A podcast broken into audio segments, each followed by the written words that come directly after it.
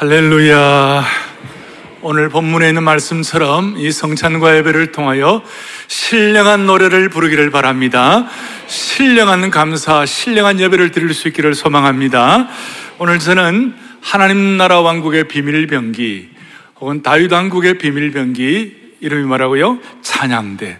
하나님 왕국의 비밀 병기 찬양대를 통하여 오늘 우리 찬양대도 귀한 찬송했지만 전교의 성도들이 전교의 성도의 찬양 대화가 되기를 바랍니다. 그럴 때 어떤 놀라운 일이 일어나는지를 우리가 기대하고 특별히 그리스도의 몸과 피를 기념하면서 이것이 실체적으로 우리에게 확증될 수 있는 영광스러운 시간 되기를 간절히 바랍니다. 오늘 사무엘하 본문은 이렇게 시작이 됩니다.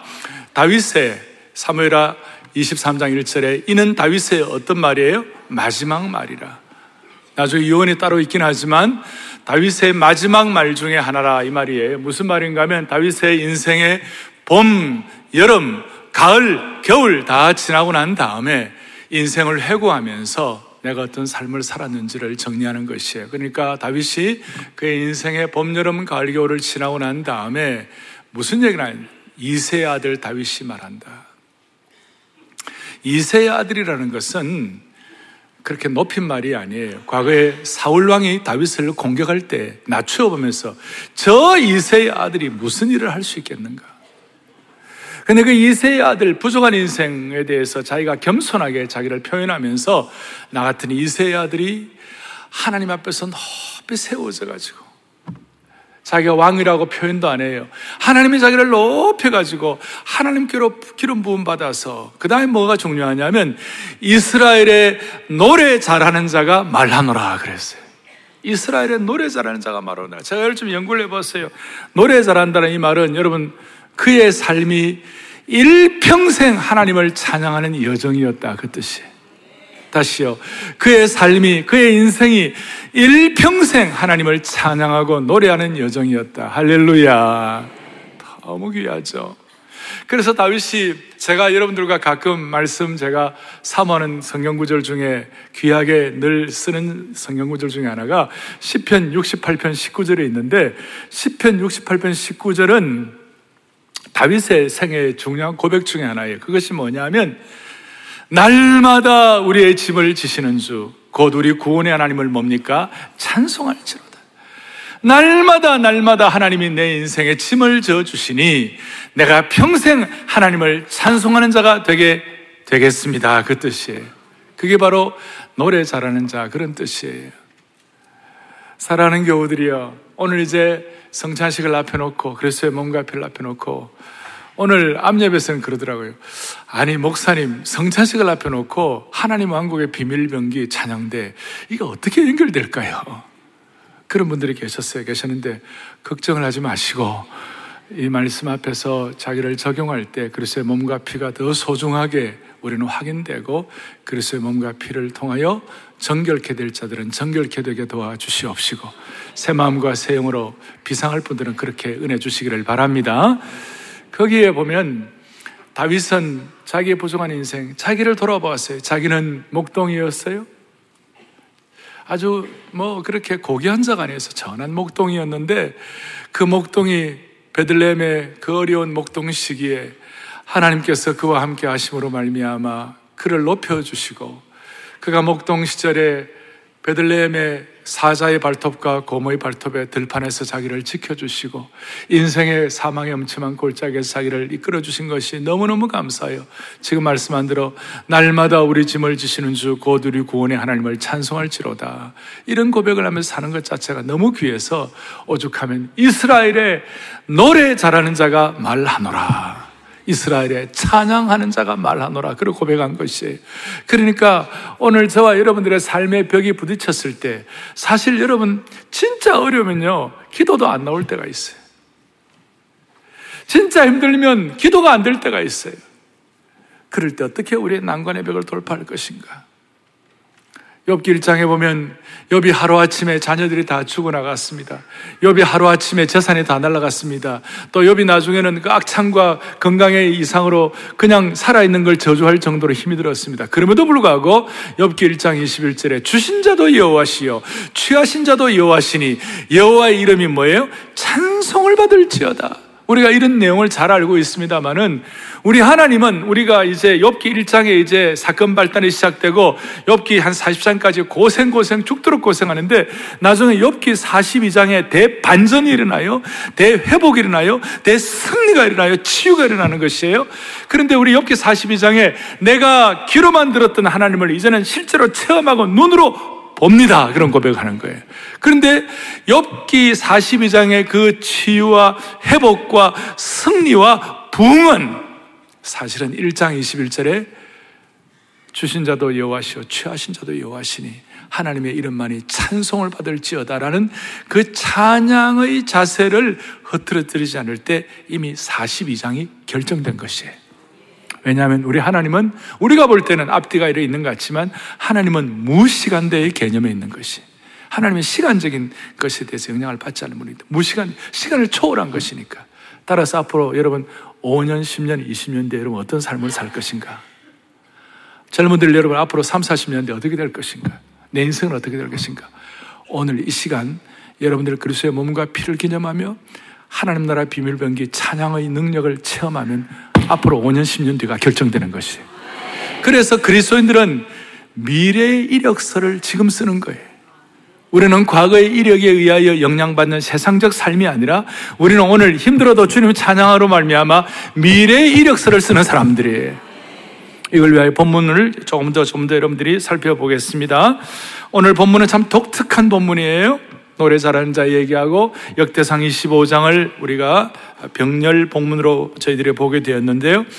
이 내용은 아삽과 해만과 여두둔이라는 사람이 나오는데 이 아삽과 해만과 여두둔에게는 다 합쳐서 이 세, 이 세 사람은 이스라엘의 찬양, 찬양을 앞에서 섬기는 찬양 수석 지도자들이었어요. 그런데 이스라엘 백성들에게 주신 은혜 중에 하나는 뭐냐면 앞에 역대상 23장의 5절에 보면 하나님께서 이스라엘 백성들에게 놀라운 축복을 주신 그게 뭐냐? 다윗과 함께 4천 명이 여호와께 찬송을 드리기 위하여 악기로 찬송하는 자들이었어요. 4천 명의 찬양대가 있었어요. 근데 그 모든 찬양들을 인도하는 세 사람이 있는데 아삽과 해만과 여두둔 이 세 사람에게는 아들이 24명이 있었어요. 이 24명의 아들들 가운데 그 24명의 아들들이 한 사람이 12명씩을 이렇게 인도하여 가지고 12명씩을 지휘해 가지고 총 그 4천 명 찬양대회를 인도하는 총 찬양 지도자들이 288명이 있었어요. 24명이 한 사람 12명씩 하면 288명이에요. 진짜가 싶어도 계산하지 마시고 하여튼 288명과 함께 4천명의 찬양대가 하나님을 섬기게 되었어요. 근데 그것이 역대상 25장 1절 7절 쪽 내용 중에 하나가 뭐냐면 부모가 부모가 그렇게 하니까 자식들이 이어갔어요.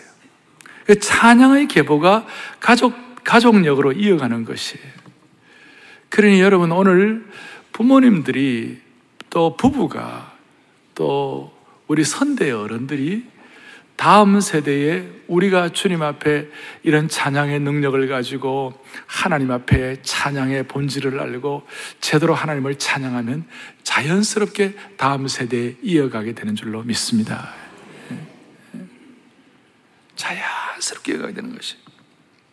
정리하면 아삽과 해만과 여두둔 세 사람은 하나님의 하나님을 찬양하는 일을 총책임진 사람들이었고 이 사람들을 통하여 대를 이어서 그 자녀들 24명이 288명의 찬양들을, 찬양 지도자들을 인도하면서 그 288명이 4천명의 찬양들을 이끌어가면서 놀라운 찬양팀을 가지고 다윗 당국의 비밀 병기가 된 것이에요. 그러니까 첫 번째로 생각할 것은 군사 전략보다도 찬양 전략이 우선이었다. 1절에 보면 1절에 다윗의 참모들과 다윗의 군대 지휘자들이 먼저 뭐 참모들과 지휘자들이 아삽과 해만과 여두둔 자손 중에서 찬양대를 먼저 조직한 거예요. 놀라운 일이에요. 전 세계에 이런 일이 있을 수가 없어요. 당시 고대 고대 사회는 전쟁 국가였어요. 전쟁 국가의 제일 키는 어떻게 전쟁을 이길 수 있도록 전략을 세우고 무기를 갖추고 병참을 조직하고 후원, 후원 부대가 잘 따라와 가지고 어떤 식으로 전쟁을 잘하는 자가 잘하는 자가 키였는데 다윗은 그것보다도 찬양대를 어떻게 조직하고 찬양팀을 어떻게 잘 구성을 해서 현악기, 타악기, 관악기를 잘 해가지고 이 강력한 찬양대가 최고의 전략으로 찬양대를 조정하는 것이었어요.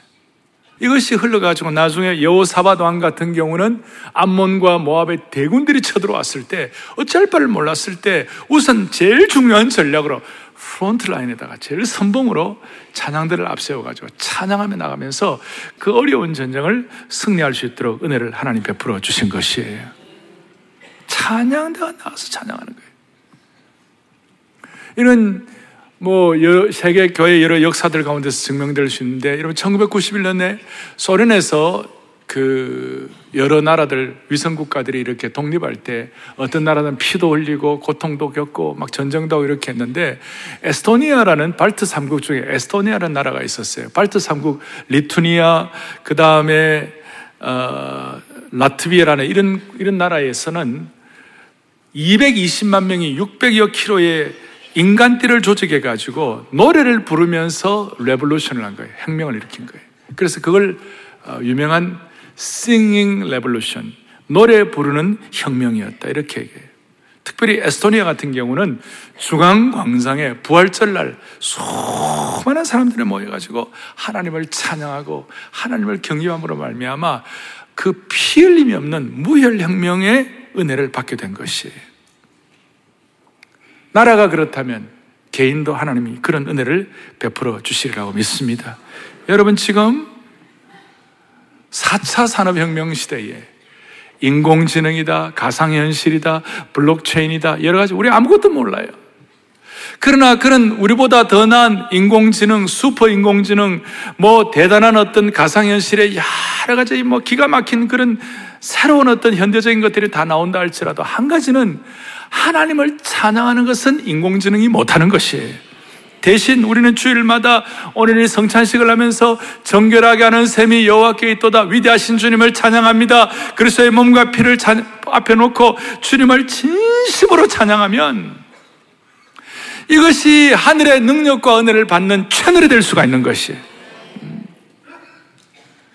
그래서 오늘 군사 전략보다도 찬양대 만드는 것이 우선순위다. 이것이 우리의 삶의 와닿기를 바라는 것이에요. 두 번째로 생각할 것은 그렇다면 기독교에만 왜 찬양이 있는가? 기독교 신앙에만 왜 찬양이 있는가? 기독교에만 여러분 찬양이 있는 줄로 믿으셔야 합니다. 어떤 종교는 연불하고 어떤 종교는 좋으면 서로 코비비고 허그하지만 기독교에만 특별히 찬양이 있습니다. 이것이, 이것이 기독교 신앙에 가는 놀라운 독특성이라고 말하는 것입니다. 조금 전에 말씀한 대로 군사 전략보다도 찬양대를 선봉으로 보는 이유가 여기에 있어요. 기독교만이 찬양의 종교인 이유가 무엇일까? 그 이유가 무엇일까? 찬양은 하나님의 은혜로 구원받은 자만이 할 수 있는 특권인 줄로 믿습니다. 찬양은 은혜 받은 자가 그 은혜에 감사하여 하나님께 드리는 새 노래가 찬양인 것입니다. 따라서 기독교만이 찬양의 종교인 이유가 바로 은혜와 연결되어서 C.S. 루이스가 말한 것처럼 은혜는 세상에 어떤 종교에도 없는 오직 기독교에 있는 단어. 요즘 뭐 다른 다른 종교도 이런 단어를 쓰긴 하지만 이 기독교적인 독특한 신학적 어떤 보케브러리로 은혜라는 이것은 다른 데는 없는 것이에요. 그래서 십자가의 은혜, 대속의 은혜, 죄인인 우리를 하나님께서 자녀로 삼으신 은혜를 깨닫고 아는 자만이 하나님 앞에 제대로 찬양할 수 있다는 것입니다. 로이드 존스 목사님은 찬양이 기독교의 절대적인 본질이다. 찬양이 기독교의 절대적인 본질이다. 그리스도인들은 자신의 모든 것이 하나님의 은혜 때문임을 아는 자들이고 사도 바울 같은 경우는 나의 나된 것은 하나님의 은혜라라는 것을 알았기 때문에 골로새서에서 치와 찬미와 신령한 노래로 하나님을 찬양한다는 고백이 자연스럽게 나올 수밖에 없는 것이에요. 그리고 기독교가 찬양의 종교라는 증거는 기독교 찬양은 그냥 뭐 득득을 찬양하는 것이 아니라 하나님과의 인격적인 관계에서 비롯된 것이에요. 기독교가 하나님과의 인격적인 관계라는 것은 너무 소중한 것이에요. 다른 말로 하면 하나님을 인격적으로 제대로 만난 사람이 하나님을 찬양할 수가 있다는 것이. 무슨 말이냐면 우리가 세상적으로 대단한 사람을 만났다고 하십시다. 아주 뭐 탁월한 스승, 아주 인격이 고매한 사람, 대단한 사람을 만나고 나오면, 야, 그 사람 정말 훌륭하더라.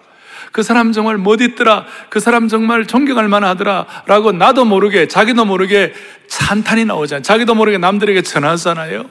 인간적으로도 그런 일이 일어날지인데, 자연스럽게 대단한 사람 만나면 그 사람을 칭찬하는 것이 자연스러울진데 마찬가지로 하나님을 우리가 영원히 신뢰할 뿐 하나님이 우리의 영원한 주인이시고 영원의 권능이 충만하고 이런 것들을 하나님 앞에서 체험하고 믿으면 자연스럽게 찬양이 나올 수밖에 없다는 것이에요.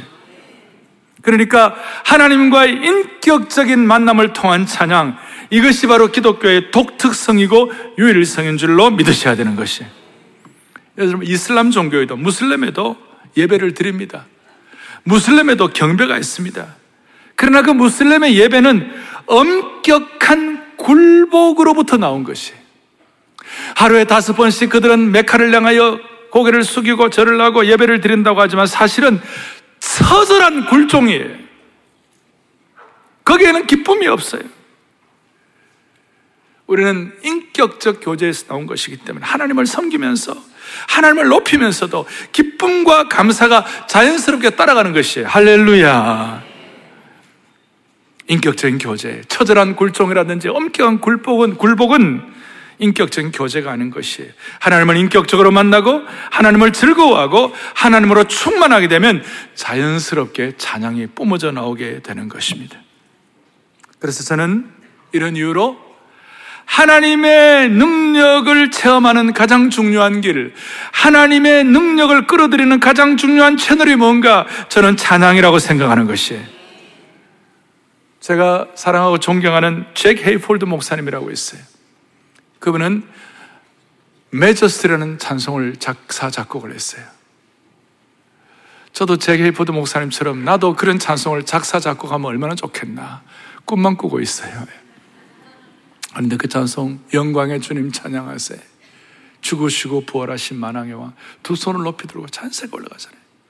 그 제게 폴드 목사님이 신학적으로도 훌륭하지만 그 찬양의 능력과 은사가 있어요. 그분이 아주 놀라운 말씀했어요. 여러분들과 제가 하나님의 강력한 임재를 경험하려면 하나님의 강력하고 놀라운 임재는 찬양의 구름을 타고 오신다 그랬어요. 하나님의 놀라운 임재는 찬양의 구름을 타고 온다고 했어요. 나는 저 말이 가슴이 뛰어요. 무소부재하신 하나님의 임재를 느끼기를 원하십니까? 하나님의 초자연적인 divine entrance, 하나님의 초자연적인 방문을 받기를 원하십니까? 다른 길이 없어요. 오늘 21세기에 이 땅 우리가 살아가면서 무슨 우리가 찬양대만 찬양하는 것이 아니라 하나님 아버지 오늘 우리 자녀들 우리 가정에 하나님의 놀라운 거룩한 방문이 있게 하여 주십시오. Divine entrance, 하나님의 방문, 하나님의 거룩한 임재, 하나님의 놀라운 능력이 우리에게 함께 하시기를 원하신다면 하나님은 찬양의 구름을 타고 오신다. 찬양의 구름을 타고 오신다. 오늘 예배 가운데 하나님의 거룩한 방문, 하나님의 강력한 임재가 반드시 체험되기를 바랍니다. 마태오 6장 33절에 우리 그리스도인들에게 주님이 요구하시는 것이 뭐예요? 먼저 그의 나라와 그의 일을 구하라고 그랬어요. 그렇다면 하나님의 나라의 의를 구하는 것이 뭐예요? 저는 우선적으로 하나님이 기뻐하시는 찬양을 통하여 하나님의 나라의 의를 구하는 것이 이루어져야 한다고 생각합니다. 제가 이게 우리가 하나님이 기뻐하시는 찬양을 통하여 하나님의 나라의 의를 구한다는 것은 그저 찬양한다는 것은 입으로 노래한다 그런 것이 아니에요. 입으로 그냥, 입으로만 그냥 노래한다 그런 뜻이 아니에요. 그것은 찬양한다는 것은 하나님의 통치와 다스림을 지금 내 삶 가운데 이루어지게 하여 주시옵소서, 그러는. 그러니까 하나님의 뜻을 받아들인다는 신앙적 표현이 찬양이에요. 이 비밀을 아는 성도와 이 비밀을 아는 교회는 찬양의 수준이 다른 것이에요. 영적인 깊은 신기, 신비가 담겨 있어요. 주 예수 이름 높여 다 찬양하라 할 때 늘 부르는 찬송이지만 금멸관을 들여서 주님을 찬양한다. 이 지구에 가는 온 지파 온 족속들 주님을 찬양하라 그랬어요. 나도 모르게 두 손에 올라가 나도 모르게 주님을 경배하게 되는 것이에요.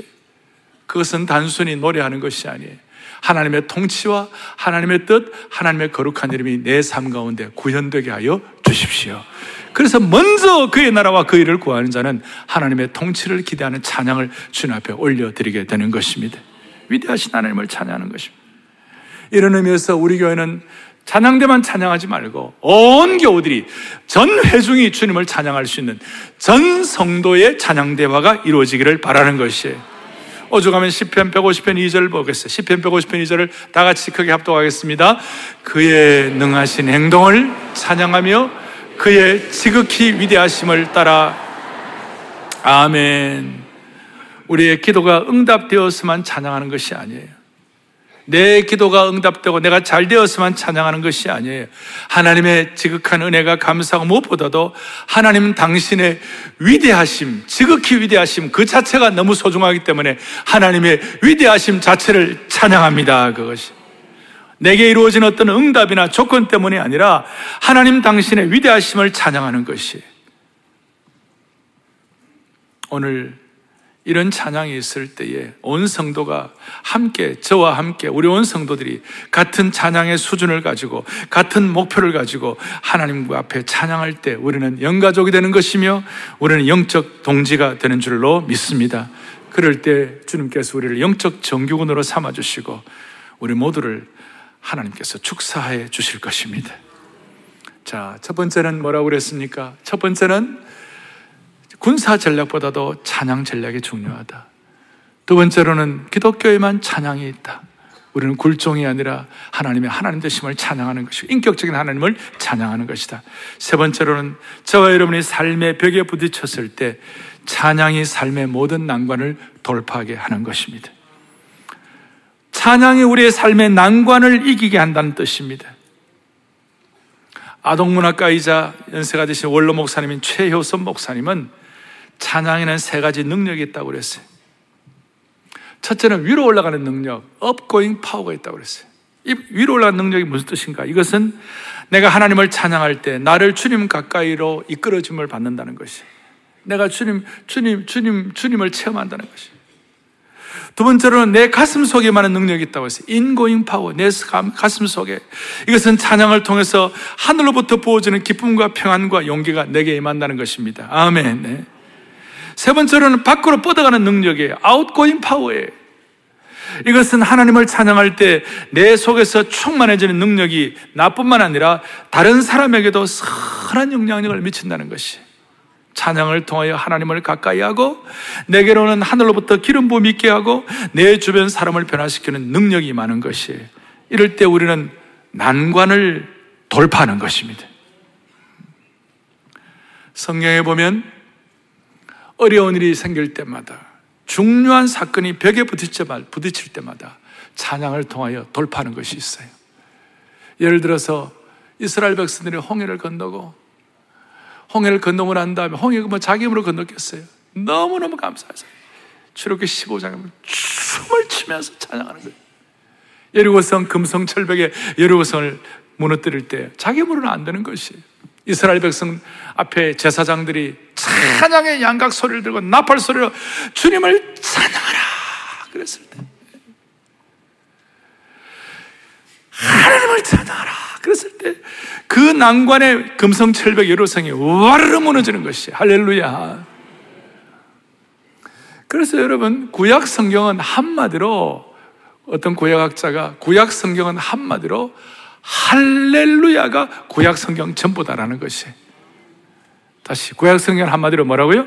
할렐루야. 그리고 구약 성경을 한마디로 얘기하면 이사야 43장 21절에 이 백성은 이 백성은 내가 나를 위하여 지었나니 나를 뭐하게 찬송하게 하려 하십니다.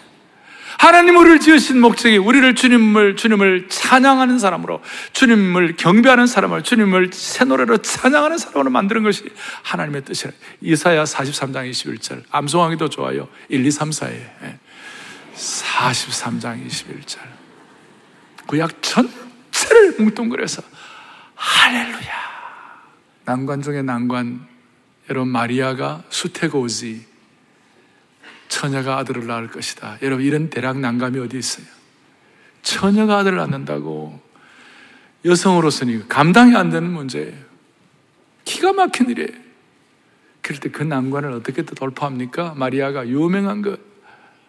내 영혼 주 찬양하며 하나님 내 구주를 기뻐하면 능하시니가 내게 큰일 행하시니 아직 행하시지 않았지만 믿고 능하시니가 내게 큰일 행하시니 그 이름 찬양해 마리아가 찬양으로 미래의 이력서를 써버린 것이 그 난관을 돌파하는 것이 유럽 교회 유럽 교회 문이 열린 것이 어디서부터 비롯되었습니까? 사도행전 16장에 바울과 신라가 피투성이가 되도록 얻어맞고 고문당하고 고통당하고 그 와중 가운데 감옥에서 갇혀가지고 신음해야 하는 순간에 그 고난 가운데서도 바울과 신라가 밤중에 하나님을 찬양하니까 옥문이 열리고 유럽 교회 문이 열린 줄로 믿습니다. 유럽 교회 문도 처녀가 처녀가 잉태하는 상황도 에르고성의 난공불락도 홍해 앞에서 홍해를 건너게 하는 것도 하나님의 찬양을 통하여 사랑하는 여러분, 감옥에 갇힌 것처럼 난관에 부딪혔다면 찬양으로 돌파구를 열어보시기를 바랍니다. 여러분이 생각하는 난관만 뚫리는 것이 아니라 그것을 통하여 상상 못할 하나님의 대역사가 일어나고 문이 열리게 될 것입니다. 진정한 찬양은 새로운 역사의 장을 열게 되는 것입니다.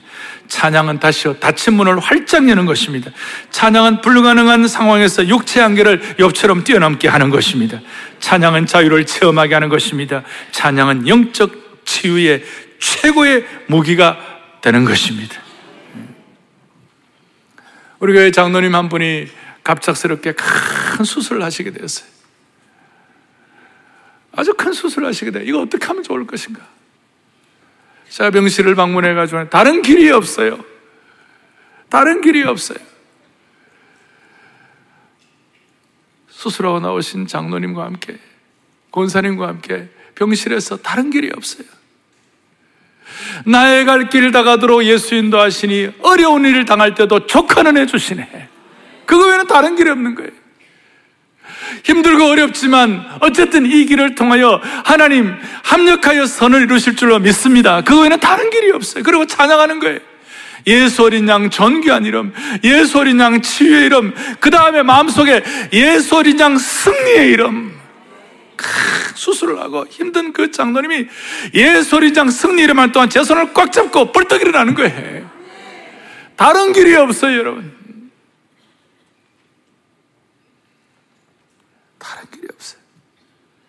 그래서 A.W. 토저 목사님은 교회는 위대한 찬송가를 부르는 동안에는 패배할 수가 없다.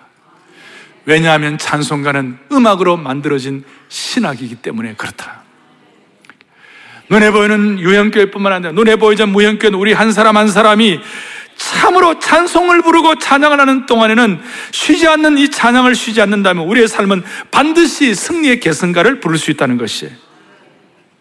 왜냐하면 참된 찬양에는 노래만 있는 것이 아니라 거기에 말씀이 있고 높은 기도가 있고 거기 예배가 있고 하나님의 영광이 있기 때문에 그렇다는 것입니다. 여러분 찬송가는 음악으로 만들어진 말씀 신앙인 것입니다. 말씀 신학이에요. 어려울 때 찬양하는 것 자체가 벌써 신학으로 내 삶을 살아내는 것을 말하는 것입니다. 그래서 저는 평생 우리 교우들과 함께 집중해서 한결같이 마음을 모을 그런 영적 슬로건이랄까 그런 그런 표준을 제가 다시 한번 여러분들에게 강조합니다. 평생 같은 마음으로 강조하고 싶은 내용이 있습니다. 삶의 온갖 난관과 어려움이 있다 할지라도 여러분 찬양하면 돌파할 수가 있습니다. 이 사회가 여러분 생각에 뭐 좋고 나쁜 거, 뭐, 여러분 사람마다 다 다르겠지만 사회가 아무리 어렵다 할지라도 여러분 교회가 하나 되어 하나님을 찬양하면 그 어떤 어려움도 이겨낼 수가 있는 것이에요. 심지어 교회가 어렵다 하지만 어렵다 할 때에 교회 지도자들과 당회가 하나 되어서 찬양하면 반드시 이겨낼 수 있게 되는 것이. 교회 지도자와 당회가 어렵다 할지라도 부부와 가정이 하나 되어 하나님을 찬양하면 이겨낼 수가 있는 것이 부부가 영적으로 하나 되어 찬양하면 이겨낼 수가 있는 것이 그래서 그 부부가 하나 되어 찬양할 때 하나님이 그 가정과 그 공동체의 승리를 하나님이 허락해 주시는 것이 힘들 때 부부가 서로 손잡고 창가에 있어서 내 주를 가까이 하게 하면 십자가 짐 같은 고생이지만 내 일생 소원은 늘 찬송하면서 주님께 더욱 가까이 나가기를 원합니다. 부부가 손을 잡고 눈물을 흘리면서 찬양하는 그동안 그렇게 하는 동안 하나님은 반드시 길을 열어 주시는 것이 여러분 만약에 저는 한국에 뭐 공산당 이러지 않고 저는 공산주의 그렇게 겁나지 않아요. 대한민국의 복음주의 교회 성도들이 저 시청 앞 광장이나 광화문 광장에 우리가 마음 모아서 100만 명만 모여가지고 하나님을 기쁨으로 3시간만 찬양하면 이 민족의 문제는 다 해결되는 것이에요. 다시요. 한국교회 50만, 100만이 모여가지고 하나님을 동시에 주님을 찬양해만 하면 남북 문제도 해결될 수 있는 것이고 이 민족의 장래가 결정되는 것이에요. 민족의 미래의 이력서를 쓸 수가 있는 것입니다. 이제 성찬에 앞에 놓고 적용하는 하겠습니다. 그리고 성찬에 참여하겠습니다. 하나님을 깊이 알아갈수록 하나님의 말씀의 깊이가 있을수록 하나님을 더 높은 수준으로 찬양할 수가 있는 것이에요. 오늘 5절에 보니까 해마는 하나님의 말씀을 가진 왕의 선견자다 이렇게 나와 있어요. 이 선견자가 선견자가 찬양대 지휘자가 된 것입니다. 요즘 말하면 선견자가 오케스트라 컨덕터가 된 것입니다. 선견자가 우리 교회 컨덕터가 된 것, 지휘자가 된 것이. 이 선견자란 말은 역대상 21장에 보면 가시라는 분에게도 선견자 가시다 이런 말이 나와 있어요. 선견자와 선지자 역할은 조금 달라요. 선지자는 선지자는 하나님으로부터 직접 계시를 받아가지고 하나님의 뜻을 전하는 중간 역할을 하는 사람이 선지자예요. 프로핏. 이 프로핏은 히브리어로 나비라고 그래요. 이 선지자 역할이에요. 그러나 선견자는 조금 달라요. 선견자는 하나님의 말씀을 깊이 깨닫는 은사를 받았어요. 하나님의 뭘 깨닫는 은사를 받았다고요? 말씀을 깊이 깨닫는 은사를 받았어요. 그리고 그 말씀을 적절하게 가르치고 그 말씀을 가지고 왕의 좋은 자로서 왕을 충고하기도 하는 왕의 어드바이스 역할을 하는 특별한 은혜를 받은 사람이 성견자예요. 그래서 성견자는 영어로 king's seer, 왕, 왕을 조언하는 사람이다. 따라서 오늘 헤엄하는 뭐예요? 성견자라고 그랬어요. 성견자일수록 하나님을 찬양할 때 그 찬양의 수준이 높아가고 더 은혜를 받는 것이에요. 이렇게 말할 수 있습니다. 성견자일수록 말씀을 깊이 깨달을수록 은혜를 받은 사람일수록 찬양에 대한 열망을 가지고 찬송하면 하나님께 큰 영광이 되고 사람들에게 큰 은혜를 끼친다는 것을 믿으셔야 되는 것이. 이걸 어떤 식으로 접목할 수 있는가? 우리 가운데 지적으로 똑똑한 분들, 예컨대 교수님들이라든지 법조인들이라든지 학자들, 예술가, 그 다음에 언론인들, 이런 사람들이 진심으로 눈물로 또 우리 교회 30년, 40년 그야말로 순장으로 오래 역할을 해가지고 말씀을 깊이 깨달은 사람일수록 눈물로 하나님을 찬양하면 위대한 일이 일어나게 되는 것이. 오늘 이 자리가 그 현장이 되기를 바라는 것이 성찬식. 우리 가운데 세상적으로 전문가들 많이 계시는 거예요. 프로페셔널들 많이 계세요. 프로페셔널들 잘 나가면 잘, 잘 나갈수록 그 자리에서 해만이나 여두둔처럼 하나님을 찬양하면 놀라운 일이 일어나는 것이. 우리나라는 유교의 나라예요. 유교의 나라요, 선비의 나라예요. 선비의 나라는 감정을 표현하지 않아요. 소위 지성인들, 식자들이 찬송하고 찬양하는 것에 대해서 조금은 익숙하지 않거나 식자들이 찬양할 때 손을 들고 찬양한다는 이런 것들을 할 때에 이걸 배관시하는 경향이 있어요. 이것은 아주 잘못된 한국의 유교적 문화예요. 신앙인의 입장에서는 잘못된 것이에요. 제가 볼 때는 지성인일수록 많이 배운 분일수록 하나님을 깊이 깨닫는 분일수록 주님께 최선을 다해 찬양하면 세상이 뒤집어지는 것이에요. 여러분 말틴 루터는 당대 최고의 신학자였어요. 가장 말씀을 깊이 있게 하는 분이었고 그 라틴어를 독일어로 다 번역할 수 있는 대단한 학자였어요. 근데 말티누타가 최고의 음악가였어요. 내 주는 강한 성이요 방패와 병기 되시니 그 찬양을 할 때 종교 개혁이 일어난 것이에요. 세상이 뒤집어져 버린 것이.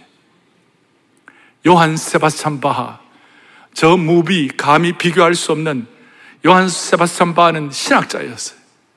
근데 그 신학자가 하나님의 은혜를 받아가지고 독일의 산비가 되어서 베토벤, 뭐, 바하 나오잖아요. 근데 그 바하가 내 인생의 유일한 소망 예수 그리스도. 그 놀라운 찬양을, 그 바하가 찬양할 때,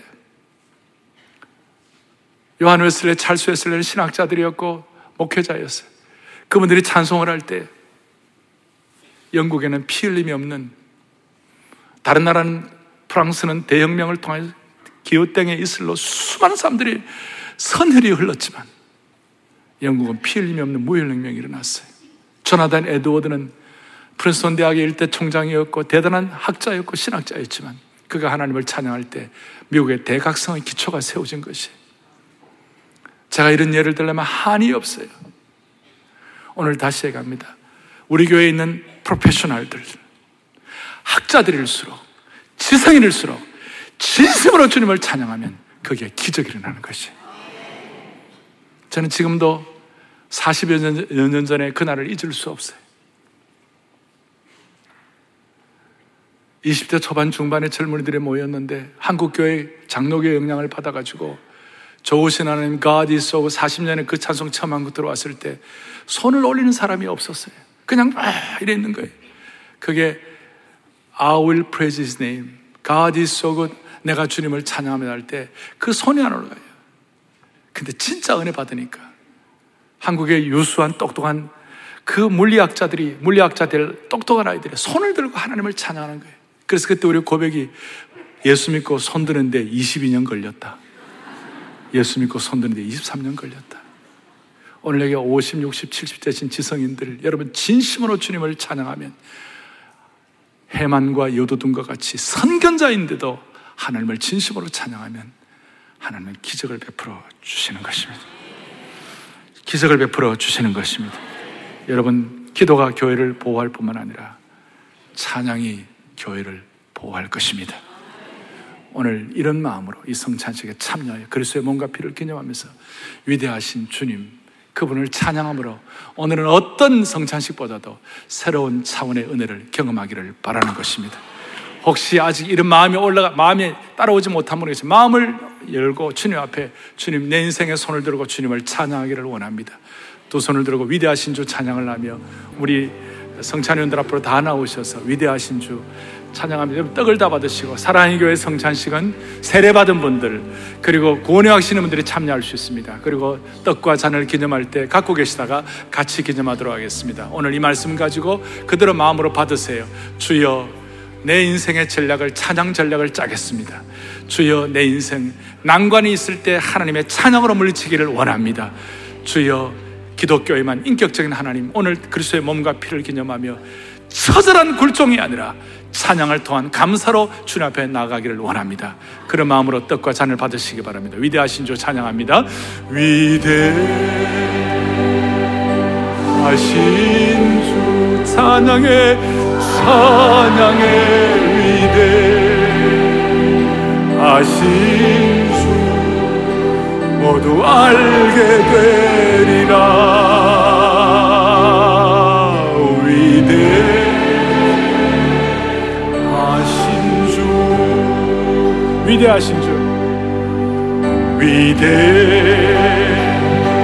하신 주 사랑의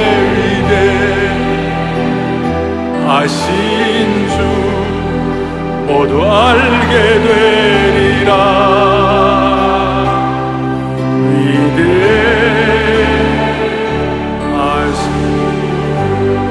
하나님 아버지 오늘 성산위원들과 우리 모두가 다 본당 별관 모든 곳에서 주의 몸과 피를 기념하기를 원합니다 주여 우리의 마음속에 오늘 이 몸과 피를 기념하며 시공간을 초월하는 미래의 이력서를 쓰게 하여 주시옵소서.